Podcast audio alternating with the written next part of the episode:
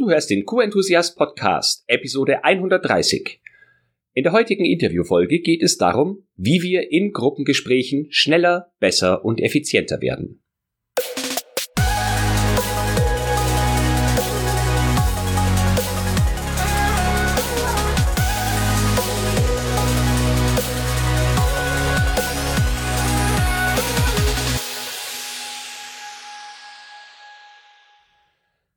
Ein enthusiastisches Hallo und willkommen zu einer neuen Podcast-Episode.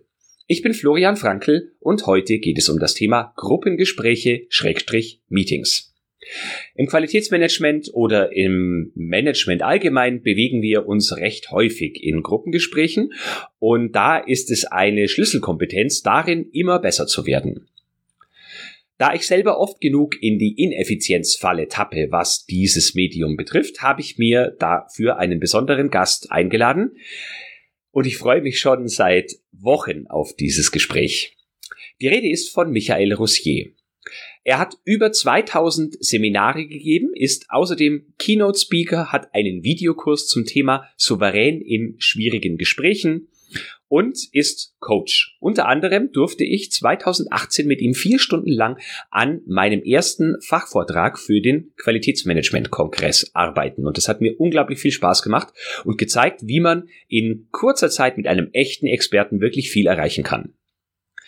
Heute fokussieren wir uns eben auf das Thema Gruppengespräche, weil Michael Rossier dazu ein Buch geschrieben hat mit dem Titel Jetzt wird nicht lange diskutiert. Besser, schneller und effizienter in Gruppengesprächen. Da wir über eine Stunde zu diesem Thema gesprochen haben, habe ich mich dazu entschieden, das Interview in zwei Teile aufzuteilen. Im ersten Teil geht es um die Gruppengespräche allgemein und im zweiten Teil gehen wir auf Qualitätsmanagement-spezifische Themen ein, wie zum Beispiel, wie verkaufe ich in Anführungsstrichen Maßnahmen, die von einem Kunden an uns herangetragen werden, intern an die einzelnen Leute ohne dass ich zum Beispiel so Dinge tue wie gleich die Schuldfrage zu stellen, mit Druck zu arbeiten, etc. Außerdem geht es noch um das Thema Verbände, warum es absolut wichtig ist, sich in Verbänden aktiv zu organisieren und einzubringen und noch viele weitere Themen. Freue dich jetzt auf den ersten Teil meines Gesprächs mit Michael Rossier. Michael, vielen Dank, dass du dir Zeit für unser Gespräch nimmst. Grüß dich, Florian. Hallo. Ähm, zu Beginn, also wir sprechen heute ja über das Thema, jetzt wird nicht lange diskutiert, eines deiner Bücher und äh, um ja eine bessere Performance in Gruppengesprächen. Und zum Einstieg habe ich ein paar Zahlen vorbereitet. Ja, dann schießt ähm, mal los. Ja, auf Statista habe ich gesehen, dass äh, über 25 Prozent der Arbeitnehmer über die Hälfte ihrer Arbeitszeit in Meetings verbringen. Deutsche Zahlen, 2018. Und in Amerika sieht's noch schlimmer aus. Da finden nämlich jeden Tag 30 Millionen Meetings statt. Und noch ganz spannend fand ich, dass ähm, 80 Prozent derjenigen, die Meetings einberufen, sind zufrieden mit dem Ergebnis, aber nur 20 Prozent der Teilnehmer, die eingeladen werden. Und jetzt kann man ja viel dafür tun, um das Ganze zu verbessern. Und deswegen sprechen wir auch heute genau zu diesem Thema. Überraschen dich diese Zahlen oder ist es mehr oder weniger das, was du auch in deiner täglichen Praxis erlebst? Nein, das erlebe ich auch. Und, äh, und es wird eine Qualifikation der Zukunft sein, es hinzukriegen, dass diese Meetings effektiver laufen. Weil junge Menschen lassen sich das nicht gefallen. Die sagen nicht, Leute, wir sitzen jetzt hier schon eine Stunde rum, es kommt nichts mehr raus. Das nächste Mal ruft er mich nicht mehr an oder macht das Meeting mit jemand anders. Das heißt, eine Schlüsselqualifikation für die Zukunft wird sein, diese Meetings effektiver zu gestalten. Ja, weil wir im Moment, wir kommen an alle Informationen ran. Ja, wir haben einen irren Informationsoverload über unsere Smartphones, Computer, wie auch immer. Aber wie wir uns absprechen, wie wir miteinander vorgehen, wie wir uns inspirieren, motivieren, wie wir mit Schwierigkeiten umgehen, wie wir jemanden kritisieren, das müssen wir ganz dringend und ganz schnell lernen, sonst wird das das Nadelöhr, das unsere äh, Innovationskraft hemmt und was es eben, was äh, Unternehmen auf der Stelle treten lässt. Ja, ein Unternehmen, was zukunftsfähig sein will, muss gute Kommunikationsstrukturen haben, muss einfache Kommunikationsstrukturen haben und diese Probleme, endlose Meetings, Kopfschmerzen Schmerzen danach. Am Ende entscheidet dann jemand ganz anders. Das muss sie eliminieren und damit muss sie umgehen können. Ja, ja, da gebe ich dir recht. Äh, wenn wir jetzt 80 Prozent äh, sehen, die zufrieden sind mit ihrem eigenen Meeting und nur 20 Prozent, die mit dem Meeting anderer zufrieden sind, frage ich mich, sind diejenigen, die mit ihren, mit den anderen Meetings nicht zufrieden sind, auch diejenigen, die selber dann besser machen? Oder machen die die gleichen Fehler, die sie bei anderen kritisieren, wenn sie so Meetings einberufen? Nein, das ist ja ein altes Prinzip. Ja, du kannst sehr kritisch über, gegenüber einer Waschmaschine sein. Sobald du sie hast, wirst du sie verteidigen. Das ist meine Waschmaschine. Ja. Äh, also das ja. ist ein ganz einfaches Prinzip. Wenn ich das Meeting, dann mache ich mir im Nachhinein, biege ich mir das so zurecht, dass das sinnvoll ist. Sonst müsste ich meine eigene Tätigkeit in Frage stellen und das mache ich nicht. Jemand, der ein Meeting einberuft, ist immer zufriedener als jemand, der am Meeting teilnimmt. Ja, weil zum Beispiel Zufriedenheit ja auch bedeuten kann, die haben sich nicht die Köpfe eingeschlagen, ich hab's überstanden, alle waren da, ja, und die dänischen Mürbekekse haben auch geschmeckt. Das können ja auch Kriterien sein. Und wenn man so ein Meeting einberuft und die wichtigen Leute kommen, dann ist ja schon mal das Wichtigste für einen selber geschafft. Ob da was rauskommt, dafür sind die ja verantwortlich. Nein, unter Umständen ist auch der, der einberuft, dafür verantwortlich, dass etwas aus dem Meeting herauskommt. Aber das ist eben in vielen Unternehmen nicht klar, weil ein Meeting danach bewertet wird, ob es stattgefunden hat und den Formen genügt hat und nicht danach bewertet wird, ob etwas dabei rausgekommen ist. Hm. Be bewerten aus deiner Erfahrung heraus die Leute, die in die Besprechung einberufen, das überhaupt aktiv oder ist es mehr so eine Gefühlssache, dass sie rausgehen und sich denken, ja, jetzt kann der Rest des Tages kommen, war soweit okay? Also nimmt sich jemand die Zeit und bewertet das, was er da erlebt hat, aktiv und verbessert das vielleicht beim nächsten Mal? Also das hängt ein bisschen vom Typ ab, ja. Es gibt Menschen, die setzen sich jeden Abend hin und sagen, wie gut, wie war der Tag, wie habe ich das gemacht, wie war das. Äh, es gibt Menschen, die schreiben Artikel und überarbeiten sie nochmal. Es gibt Menschen, die schreiben, die schicken E-Mails nicht sofort raus, sondern sie lassen sie noch mal eine Stunde liegen und gucken sich doch noch mal an, was sie geschrieben haben. Und es gibt Menschen, die sagen, nein, nein, effektiv, zack, zack, einmal. Ich nehme das Blatt einmal in die Hand, erledige es gleich. Also das ist ein bisschen Typsache, deswegen kann man das so nicht sagen.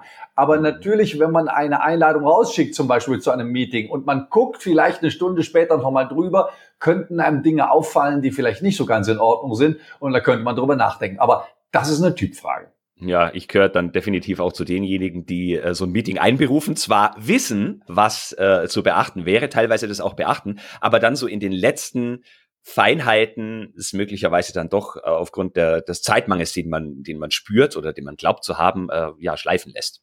Ja, da, da fällt mir immer wieder die Geschichte an von dem Mann, der ununterbrochen Bäume absägt und keine Zeit hat, die Säge zu schärfen. Ja, genau. Also es ist wirklich so, dass wenn man in die Vorbereitung eines Meetings ein bisschen Zeit investiert, das Meeting schneller geht, es befriedigender läuft und es einfacher ist für alle anderen. Aber das vergisst man eben ab und zu. Ja, das stimmt. Du, ich habe mir aus deinem Buch ein paar Stellen herausgegriffen und würde dich ganz gerne darum bitten, dass du mir da so zwei, drei Statements jeweils dazu gibst, was dir dazu einfällt. Dann mach doch mal. Ja, also als erstes ganz erstaunt, also viele waren da drin, wo ich mir beim ersten Lesen gedacht habe, nee, also das kann so nicht sein. Wenn man dann ein bisschen drüber nachdenkt, erkennt man sich selber ganz genau wieder. Und äh, ein bemerkenswerter Satz war, dass es viel wahrscheinlicher ist, dass wir im Unrecht sind, als dass wir im Recht sind. Da musste ich ein bisschen drauf rumkauen. Was meintest du damit? Also jeder, der die zwölf Jahre überschritten hat, der älter als zwölf ist, der merkt, dass es in seinem Leben oft passiert ist. Und sehr oft geraten wir in solchen Gesprächen in so einen Druck rein, dass wir uns verteidigen müssen, dass wir uns rechtfertigen müssen, dass auf einmal unser Leben davon abhängt, dass das so umgesetzt wird, wie wir uns das vorgestellt haben. Und wir können uns ganz manchmal gar nicht vorstellen, wie wir da reingeraten sind. Und wir sind da reingeraten, weil wir das Gefühl haben, nicht nur, dass es um ein Sachthema geht, sondern dass es um uns geht. Meine Reputation, ich bin hier wichtig, mich nimmt hier keiner mehr ernst, ich bin doch schließlich der Abteilungsleiter. So, und wenn ich das verwechsle, wenn es nicht mehr ums Thema geht, wenn es um, um mich geht, dann kämpfe ich auf einmal für Dinge, wo es dann extrem peinlich ist, wenn ich feststelle, uh, das ist aber jetzt nicht so gut gewesen. Das ist es aber jetzt nicht, ja. Ich schäme mich heute noch, wie ich als 18-Jähriger eine Frau, die gesagt hat, da ist ja dieser Zaubergeiger äh, Angelo Braduardi. Da habe ich gesagt, der heißt nicht Braduardi, der heißt Branduardi. Nein, sagt ihr, der heißt Braduardi. Ich sage, der heißt Branduardi. Ja, sie heißt, er heißt Braduardi, ja. Also, das ärgert mich heute noch, dass ich da mit einer Vehemenz drauf rumgepocht habe, wo ich dann sage, nein, hier, das ist falsch, das geht so nicht, ja. Oder nehmen wir jetzt und nehmen die ganzen, die Krisen vorausgesagt haben, ja. Wer jetzt Aktien mit irgendeinem Krisenmanager, Krisenmanagementsfonds, ja, was weiß ich, die haben alle kein Geld verdient, weil die Voraussagen alle nicht gestimmt haben. Was stimmt denn heute? Gar nichts stimmt. Ja, es stimmt weder Planungen für die dritte Startbahn in München. Also man muss doch immer feststellen, dass die Welt sich völlig anders entwickelt, als wir uns das gedacht haben. Das heißt, so vieles ist falsch. Hätten wir mal gedacht, dass Menschen mit Skistöcken im Sommer durch die Alpen rennen, ja, mein Gott, also wir sehen, dass die Welt sich nicht so entwickelt, wie wir das vorhaben und wie wir das geplant haben und wie wir das gedacht haben. Und mit diesem Wissen ist es dann eine völlig logische Konsequenz, dass auch bei dem, was ich sage, vieles einfach nicht stimmt. Und vieles kann auch sein ein Viertel. Die Menge spielt gar keine Rolle. Wenn ich auf diesem Viertel rumgehackt habe und sage, das ist so, dann muss ich unter Umständen später sagen, das ist nicht so. Äh, ganz davon abgesehen, dass ich klüger werde, wenn ich zuhöre, wenn ich hinhöre, wenn ich nachdenke, als wenn ich immer über mich spreche und das, was ich gut finde und das versuche durchzusetzen. Mhm. Ja, das verstehe ich. Warum sollte ich mir dann überhaupt Ziele setzen, auch kommunikative Ziele in äh, Diskussionen? Oder warum soll ich nicht einfach alles relativieren, dass ich auf keinen Fall im Unrecht sein kann? Weil das sind ja zwei Punkte, die du später in dem Buch auch beschreibst, dass man einerseits äh, sich Ziele setzen soll in so einem Gespräch, was will ich damit erreichen? Und auf der anderen Seite, ähm, dass man nicht relativiert, sondern dass man wirklich klare Aussagen macht und nicht vielleicht und könnte und sollte und so verwendet. Ist das nicht so ein bisschen ein Widerspruch, wenn ich vermeiden möchte, nicht im Unrecht zu sein? Also nehme an, du möchtest mit deinem Liebling ins Abends, ins Abends ausgehen, ja, und du weißt noch nicht, ob Kino oder Restaurant. Jetzt kannst du sagen, ich überrede sie jetzt ins Kino zu gehen. Das kann ein gutes Ziel sein fürs Gespräch, ist aber schwierig, weil dazu braucht man kein Gespräch. Dazu muss man einfach sagen, Schatz, ich möchte heute ins Kino gehen, komm doch bitte mit. Wenn man mit Schatzi aber darüber sprechen möchte, dann wäre es besser zu sagen, lass uns doch mal überlegen, Kino, Restaurant, ich hätte Lust auszugehen. Und jetzt hat Schatzi vielleicht Argumente, die mich beeinflussen. Das heißt, ein gutes Ziel wäre für ein Gespräch, zu einem Ergebnis zu kommen, mit dem alle leben können. Zu erfahren, zu hören, was sind die Vorteile von Kino, was sind die Vorteile von Restaurant. Vielleicht sind da ein paar Dinge drin, die ich noch, an die ich noch gar nicht gedacht habe. Der neue Film, den ich unbedingt sehen wollte, ja, der läuft ja jetzt. Und das Restaurant, was um die Ecke aufgemacht hat, hat gerade Pizzawochen und ich liebe Pizza. Also, wenn das Ziel für ein Gespräch ist, zu einer Entscheidung zu kommen, zu einem Kompromiss zu kommen oder zu einem, zu der besten Lösung eines Problems zu kommen, ist das was ganz anderes, als wenn ich in ein Gespräch gehe, ich will mich durchsetzen, ich will das machen. Ich kann auch das Ziel haben, andere davon über, zu überzeugen, dass mein Weg der beste ist, aber dann muss ich vorsichtig sein, damit ich die anderen höre, weil sonst kriegt man so einen Tunnelblick und die Scheuklappen klappen zu. Und dann sehe ich nur noch mein Ziel und sehe am Ende überhaupt nicht mehr, was die anderen sagen. Ja, da gibt's die Geschichte von dem Menschen, der den Fernseher erfunden hat und kommt irgendwie nach 30 Jahren äh, Einsiedel, Einsiedelei, kommt da, sagt in einem Linienbus, ich habe den Fernseher erfunden und die anderen sagen, aha, er hat was erfunden, was es schon seit 20 Jahren gibt. Also ähm, wir, wir sind da plötzlich ganz alleine mit unserer Idee, wenn wir die anderen eben nicht da einbeziehen. Mhm. Ja, das ist richtig. Ein weiterer interessanter Aspekt, den du äh, aufgeworfen hast, ist, dass eine gute Diskussion keinen Chef verträgt und keinen, der den Ton angibt. Jetzt, glaube ich, positionieren sich fast all diejenigen, die den, das Meeting einberufen, als die, die den Ton angeben. Also ein, jemand, der ein Meeting, es ist ganz wichtig, dass ein Meeting einen Leiter hat, dass ein Meeting jemand hat, der mitschreibt, jemand hat, der die Diskussion führt. Alle Untersuchungen zeigen, wenn man einen Diskussionsleiter hat, ist jedes Meeting schneller vorbei, man fühlt sich besser dabei, es geht gerechter zu und es kommen mehr Meinungen zu Wort. Also das auf jeden Fall.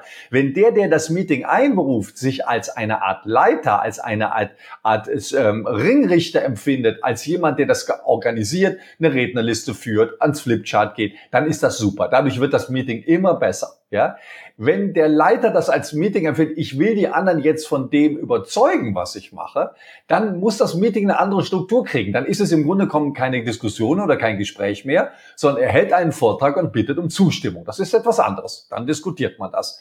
Aber die beiden darf man nicht verwechseln. Und natürlich kann man auch gleichzeitig Meinungsführer sein und Gesprächsleiter sein. Aber dann muss man das trennen. Dann muss man sich selber auch auf die Rednerliste setzen und dann muss man ganz fair sein und ganz aufpassen, dass man nicht zum Beispiel das Flipchart danach führt, was einem passt oder nicht.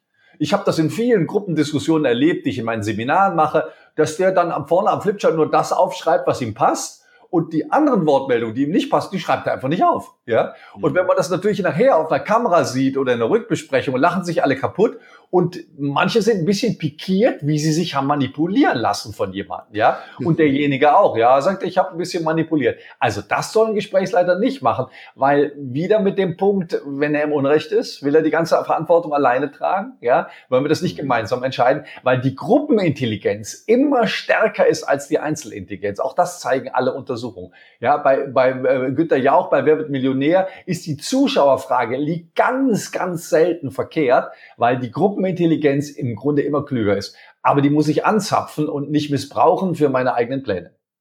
Ja, da sind wir wieder bei der Zielsetzung, wo wir uns am Anfang Gedanken darüber machen, dass das Ziel, das wir definieren, nicht zu, sagen wir mal, e-, egozentrisch äh, formuliert ist, sondern dass es wirklich auch der Organisation, der Gruppe, die an dem Meeting teilnimmt, dienen soll. Ja, aber oder man nennt es anders. Weißt du, man kann nicht andere Leute sagen, lass uns mal besprechen, was wir machen. Und man hat einen genauen Plan, den man den anderen aufdrückt. Dann sagt man, Leute, ich habe einen Plan gemacht. Was sagt ihr zu dem Plan? Das ist was anderes. Ja, das sind zwei unterschiedliche Gespräche. Und es gibt heute Manager, die gehen in solches Gespräch gar nicht mehr, wenn sie nicht eine genaue Tagesordnung haben.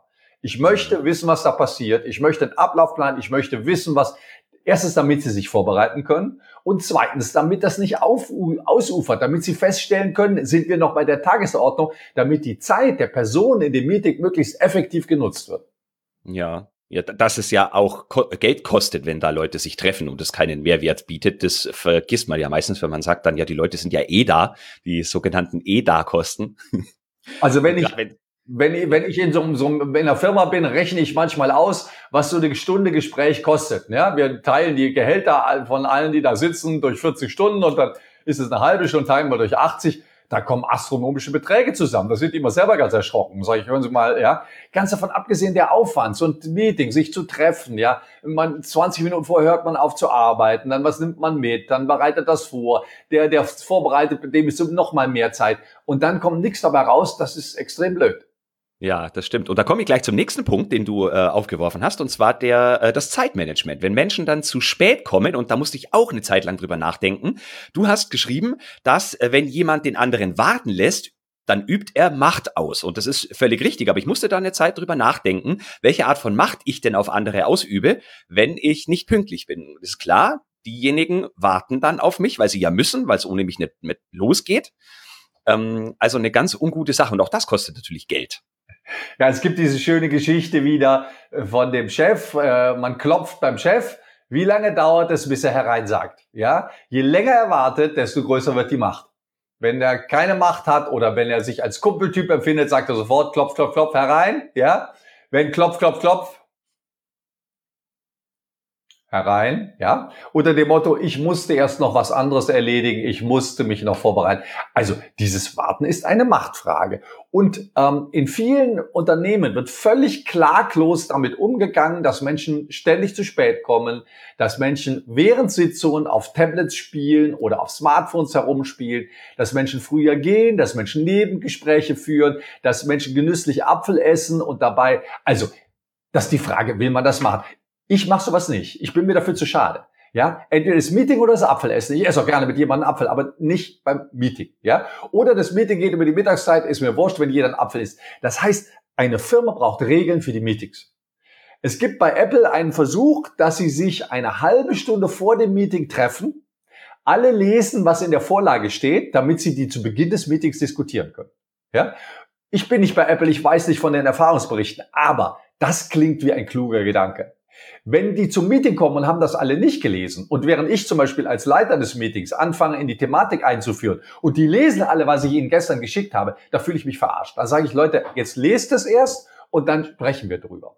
Und zu spät kommen ist dasselbe. Ja, also ähm, wenn einer zu spät kommt, dann sagt er, Meeting ist ja eh nicht so wichtig, brauche ich eh nicht von Anfang da sein. Michael hält sowieso am Anfang wieder seinen üblichen Talk dann muss ich meinen Talk am Anfang sein lassen. Ja, wenn, dann muss er mir sagen, mal auf, Michael, dein Talk am Anfang interessiert mich nicht. Und wenn das nur eine Nachlässigkeit ist, weil er den Bus verpasst hat, weil er noch ein wichtiges Gespräch hat, ein Unternehmen braucht da Regeln. Eine Gruppe braucht Regeln. Ob das ein Verein ist oder ein Unternehmen oder eine Ehe, braucht Regeln. Wenn wir Familienversammlung am Sonntagmorgen haben, Familienmeeting um 10 Uhr und einer kommt um 5 nach 10, warum? Willst du mich gerade ärgern? Ist das gerade eine Botschaft? Ja, weil das kann eine Botschaft sein, am Anfang laberst du sowieso nur, dann laber ich am Anfang nicht mehr, dann besprechen wir das. Aber ähm, dieses, dieses zu spät kommen als, als ein bewusstes Zeichen möglicherweise, das, was nicht in Ordnung ist, das finde ich ganz schlecht. Und mhm. man kann in einem Unternehmen, was weiß ich, wenn ein Unternehmen was herstellt und die Maschinen laufen, da kann man nicht immer so, wie man will. Und wenn die Gruppe sagt, das ist nicht so schlimm, wir machen einen fließenden Anfang, wir machen am Anfang, was weiß ich, Themen, die nicht so wichtig sind, oder wir machen am Anfang ein bisschen Smalltalk, bis alle da sind. Wenn alle damit einverstanden sind, ist es gut. Dann komme aber auch ich mal zu spät, weil meine Maschine gerade Mucken hat. Wenn das aber nicht so ist, wenn die alle sagen, wir sind bitte alle pünktlich, dann muss es Regeln geben, die alle einhalten. Ja, und dann gibt's dann so Möglichkeiten, zum Beispiel, dass man immer mit dem anfängt, äh, der gerade nicht da ist, äh, um alle zu disziplinieren, pünktlich da zu sein. Das heißt, ich bin gar nicht dafür, dass alle pünktlich sein müssen oder nicht pünktlich sein dürfen. Man muss es nur festlegen, dass es für alle gleich ist. In unserem Unternehmen ist das so und da können sich alle danach richten. Ja, die Festlegung trifft man, glaube ich, nicht so wirklich. Also ich äh, stelle halt auch fest, dass es nicht nur damit getan ist, wenn ich zu einem Meeting eingeladen werde und ich komme dann pünktlich, sondern andere Menschen, wenn zu Meetings einberufen, dann müssen sie vielleicht berücksichtigen, dass man von einem Meeting zum nächsten den Raum wechseln muss und dann hat man vielleicht, wenn das eine pünktlich endet und das andere aber sofort zur selben Minute anfängt, dass es nicht möglich ist. Aber das auch Meetings. Ja, das hat wieder mit dieser Vorbereitung zu tun. Warum plant man sowas nicht besser? Warum gibt es nicht eine zentrale, eine zentrale Datei, wo alle Meetings drinstehen? Ja? Warum ist bei der Raumplanung nicht berücksichtigt, nehmen wir an, die Raumplanung wäre elektronisch, dass man zwei Meetings nicht direkt hintereinander anschließen kann? Das sind immer zehn Minuten Pause dazwischen, wo der Raum gesäubert wird, gelüftet wird und die Getränke weggeräumt werden. Das lässt sich doch heute alles machen, ja? Und sowas muss man aber planen. Die Meetings müssen wichtiger werden, um sie schneller und effektiver zu machen. Das klingt nach einer richtigen Strategie, die ich mir da überlegen muss.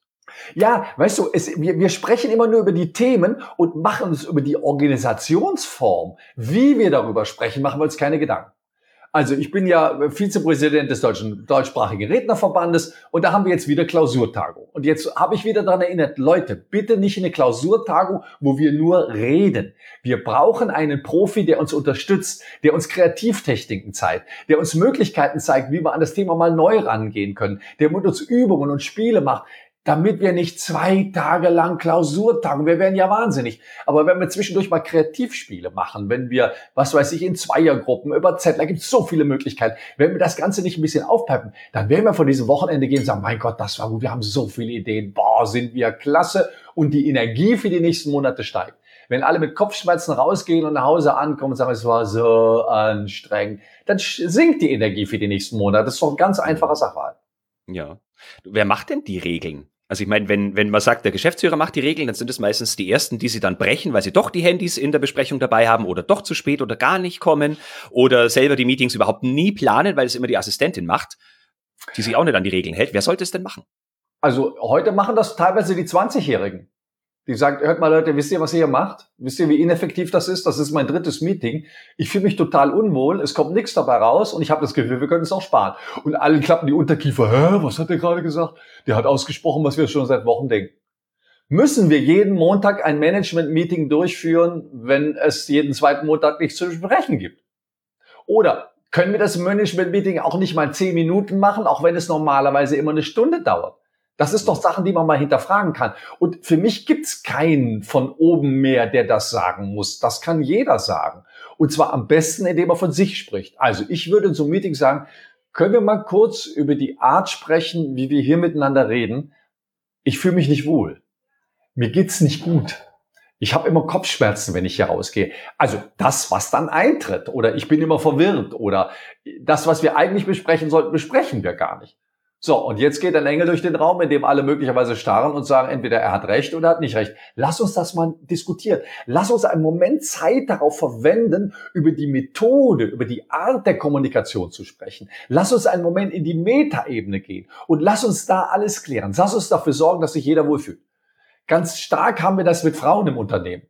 Wie viele Frauen erzählen mir, dass sie sich in Männerdiskussionen nicht wohlfühlen? Die reden durcheinander, die sind laut, die keifen sich an, die klopfen sich gegenseitig verbal auf die Schulter und die Frau versucht, was zu sagen. Und die Frau ist jetzt, ne, es geht nicht um die Frau. Es geht, dass einige Menschen da drin sind, die sich nicht richtig artikulieren können.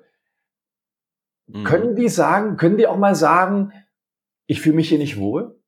Wenn ich mit Frauen spreche, sagen die, ich traue mich das nicht. Ich traue mich nicht über meine. Dann heißt es auch, guck mal die. So, und das wertet Diskussionen ab, weil die Frau wird irgendwann dann nichts mehr sagen. Der schüchterne Mitarbeiter wird irgendwann nichts mehr sagen. Der Lehrling wird irgendwann nichts mehr sagen. Und diese Gruppendynamik, diese Gruppenintelligenz geht verloren, weil der Einzelne sich nicht mehr traut, etwas zum Gruppenergebnis beizutragen. Ja, ich glaube, da ist auch ein großer Punkt, ähm, dass man den Eindruck hat, oder du hast es jetzt super beschrieben, was man sagen soll, ich fühle mich nicht wohl und habe immer Kopfschmerzen und so. Äh, wenn man sowas mal zur Sprache bringt äh, vor der versammelten Mannschaft, dann kann das bei manchen vielleicht so rüberkommen oder man hat die Angst, so ein bisschen als Klugscheißer dazustehen. Weißt du, so nach dem Motto, äh, schön, dass äh, jetzt andere das vielleicht genauso empfinden, aber bin ich deswegen denn besser, nur weil ich es anspreche? Weiß ich dann, wie die Lösung ist, weil man kriegt dann vielleicht gesagt, ja komm, dann sag uns doch mal, wie es besser geht. Ja, wenn einer sagt, dann sag uns doch mal, wie es besser geht, der fühlt sich angegriffen. Und das hat wieder mit der Unternehmenskultur zu tun. In einem guten Unternehmen kann ich Gefühle äußern, ohne dass sich andere angegriffen fühlen. Aber wenn die erlebt haben, dass dieses Äußern immer ein versteckter Angriff ist, ja, nehmen wir nur mal das blöde Beispiel von diesen Ich-Aussagen. Also wir haben alle gelernt, Ich-Aussagen zu machen. Ich sage jetzt, Florian, ich habe das Gefühl, dass du ständig intrigierst. Das ist eine Ich-Aussage, oder? Perfekt. Ja. Aber es ist keine Ich-Aussage. Ich habe das Gefühl, dass du intrigierst, du hörst intrigieren und sagst, ich intrigiere. Nein. Gefühl ist, Florian, ich habe das Gefühl, du dominierst unsere Veranstaltung. Ist auch wieder eine Ich-Aussage, aber nicht so, wie sie gemeint ist. Eine wahre Ich-Aussage ist, ich fühle mich hier nicht wohl. Ich komme nicht zu Wort. Florian, du hast so viel Zeit, deine, deine äh, äh Ergebnisse vorzustellen und zu reden. Und wenn ich was sage, fällst du mir sofort ins Wort. Mhm. Das ist eine Beschreibung, wie es jetzt für mich hier ist. Und dagegen sich zu wehren, ist schon deutlich schwerer. Ich fall dir doch überhaupt nicht ins Wort. Okay, also dann kommt mir das nur so vor. Ähm, da wird der Widerstand schon kleiner. Wenn Menschen eine Gefühlsäußerung eines anderen Teilnehmers als Angriff empfinden, dann stimmt mit der ganzen Unternehmenskultur was nicht weil das ist kein Angriff. Es geht darum zu äußern, wie es mir hier geht. Und wenn du Interesse hast, dass ich in dieser Gruppe mich einbringe und Teil dieser Gruppe bin, dann musst du dafür sorgen, dass ich mich wohlfühle. Wenn du das nicht tust, dann willst du mich abschießen, loswerden oder bist du an einem guten Gruppenergebnis überhaupt nicht interessiert. Mhm. Da kommen wir jetzt gleich zu dem, dem einem Punkt, der dir besonders wichtig ist. Das höre ich immer wieder, wenn ich äh, von dir Vorträge zum Beispiel auf YouTube höre oder so. Diese zweite Ebene der Kommunikation, die ist für dich ja, also da legst du großen Wert drauf, habe ich den Eindruck. Und ähm, oft, du hast es gerade gesagt, ist es so, dass man halt sich nicht traut, das offen zu äußern und diese Botschaft loszuwerden, weil man will sich nicht in den Vordergrund stellen oder man hat Angst vor äh, der Gegenattacke oder so. Ähm, warum ist diese zweite Ebene für dich so wichtig in der beruflichen Kommunikation?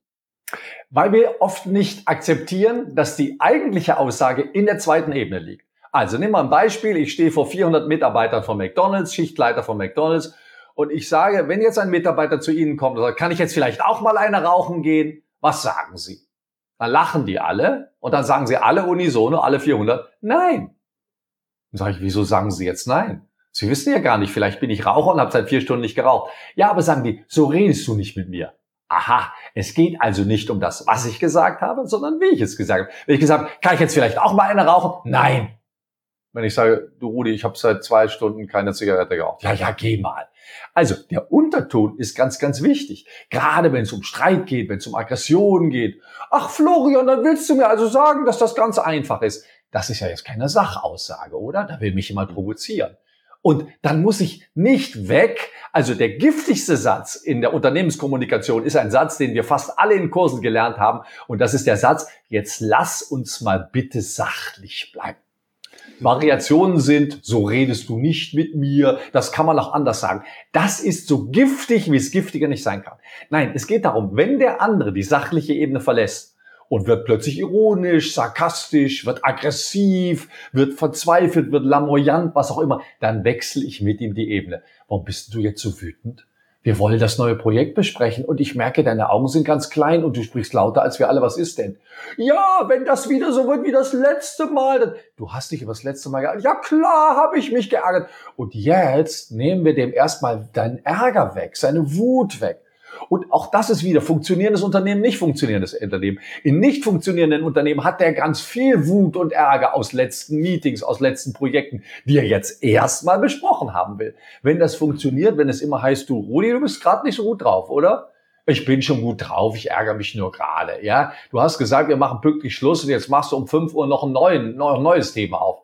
Rudi, sollen wir das Thema? Ja, das wäre mir lieber. Lass uns das beim nächsten Mal machen. So wird es gut funktionieren. Mhm. So funktioniert es aber meistens nicht. Ja. Und jetzt könnte man andersrum sagen: Ja, Moment, können die denn, die was haben, können die nicht einfach sagen, was sie haben? Ja, das könnten sie, tun sie aber nicht. Ja, wenn Schatzi auf dem Sofa sitzt und ich sage, Schatzi, hast du was? Sagt Schatzi, nein.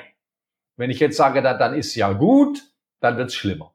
Das heißt, wir haben uns angewöhnt, viele Dinge auf die zweite Ebene zu verlagern. Wenn nur diese zweite Ebene beim anderen nicht ankommt, dann ist das ein völlig nutzloser Versuch, der den anderen frustriert und der ihn dazu zwingt, diese zweite Ebene noch stärker zu betonen, bis er dann explodiert. Hast du eine Idee, warum das so ist? Also ich habe sowas zu Hause auch äh, teilweise erlebt. Ähm, Wenn es doch so einfach wäre zu sagen, was einem gerade im Kopf rumgeht, warum tut man es dann nicht einfach, sondern man muss dann vielleicht zwei, drei oder sogar noch einmal mehr nachbohren, bis man dann zum Kern kommt? Also, weißt du, das ist mir zu mühsam, zu herauszukriegen, warum. Das könnten wir sicher, da gibt's kluge Menschen, die sich da eine Menge Gedanken gemacht haben. Ja, ich habe gerade ein wunderbares Buch von Carmen Thomas gelesen über Reaktanz. Ja, die macht mhm. folgende Übung: Die nimmt eine Uhr, zeigt sie dem ersten Teilnehmer, wie findest du die? Der findet die schön. Der zweite findet sie auch schön. Der dritte findet sie auch schön. Der vierte findet sie nicht mehr schön. Warum findet der vierte sie nicht mehr schön? Weil der auf der Schleimspur von den drei anderen nicht ausrutschen will. Weil der, der sagt, es ist ja langweilig, wenn ich immer dasselbe sage. Ja? Oder in, im Restaurant gibt's den berühmten Versuch, der Kellner kommt und das gibt's zehn verschiedene Biere und er nimmt die Bestellung auf. Der erste bestellt Bier A, der zweite bestellt auch Bier A. Der dritte bestellt Bier B, weil er das Gefühl hat, Moment, ich kann jetzt nicht schon wieder A bestellen. Und das Bier B schmeckt ihm auch zusätzlich noch nicht. Das heißt, hinterher, wenn er ausführen soll, ob er mit seiner Wahl zufrieden ist, ist er unzufrieden. Wenn man das gleiche schriftlich macht, wenn man alle einen Zettel mit den zehn Bieren und sie sollen ankreuzen, dann kreuzen vielleicht fast alle A an, weil sie diesen Gruppendruck nicht haben, sich unterscheiden zu müssen. Ja, offensichtlich ist das etwas, was zum Menschsein dazugehört. Ich will nicht genauso sein wie die anderen. Ich bin ein Individuum, ich bin ein Original. Aber letzten Endes, der gute Kommunikator fragt nicht immer, warum es so ist. Es ist so, damit muss ich umgehen und ich bin klug, wenn ich diesen Mechanismus in meinen Kommunikationssituationen äh, berücksichtige. Mhm. Ist das aus deiner Sicht die Aufgabe des Moderators alleine oder müsste das eigentlich jeder, der an Meetings teilnimmt, genauso machen? Weil ich erlebe es oft, dass wenn man, mir geht selber manchmal genauso unbewusst, man ist in einem Meeting, man ist eingeladen, man ist automatisch nicht so aufmerksam, was jetzt irgendwie Reaktionen anderer betrifft oder so. Man lehnt sich äh, gedanklich so ein Stück weit zurück ähm, und überlässt das Feld dem Moderator. Ist er der, der Wichtigste, der diese nonverbalen und paraverbalen Dinge aufnehmen muss? Oder sollen es alle gleichermaßen tun? Nein, nein. Also äh, der, der muss es sozusagen von der Aufgabe her machen. Also wenn einer, wenn einer greift, wenn einer schimpft, wenn einer unterbricht, dann muss er dafür sorgen, dass er damit aufhört. Ja. Äh, das Ansprechen muss jemand anders machen, weil, sag mal, der Moderator ist ja in dem äh, in dem Moment nicht der Ideengeber oder der Themengeber. Ja. Wenn er das ist, dann kann er das ansprechen. Aber das ist die Aufgabe von jedem. Und manchmal ist es auch die Aufgabe von denen, die eher still sind, die eher ruhig sind. Also wenn ich jetzt sagen würde, Florian, merkst du, dass du den Rüdiger gerade schon zum dritten Mal unterbrichst? Warum machst denn du das? Weil der Rüdiger guckt inzwischen schon ganz komisch, weil Rüdiger guckt mich vielleicht dankbar an oder vielleicht auch protestierend an, weiß ich nicht, meistens dankbar. Und jetzt habe ich dir erzählt, dass das Unterbrechen in dieser Gruppe nicht so gut kommt. Und die anderen lernen das mit. Solange der Michael dabei ist und darauf achtet, dass sich nicht unterbrochen wird, passe ich mal lieber auf, nicht zu unterbrechen und die Gesprächskultur wird besser. Ähm, Florian, merkst du, dass du gerade dasselbe zum dritten Mal sagst? Du sagst gerade mit ein bisschen anderem Wortland genau dasselbe zum dritten Mal. Warum tust du das? Jetzt ist aber schwer, das noch ein viertes Mal zu sagen. Und für die anderen ist es auch schwer, etwas zweimal zu sagen, weil sie damit rechnen müssen, dass der Michael sagt, du sagst es ja gerade zum zweiten Mal. Warum tust du das? Ja. Und mhm. wenn eine Gruppe so lernt, besser zu kommunizieren, sich schrittchenweise zu einer besseren Kommunikation durcharbeitet.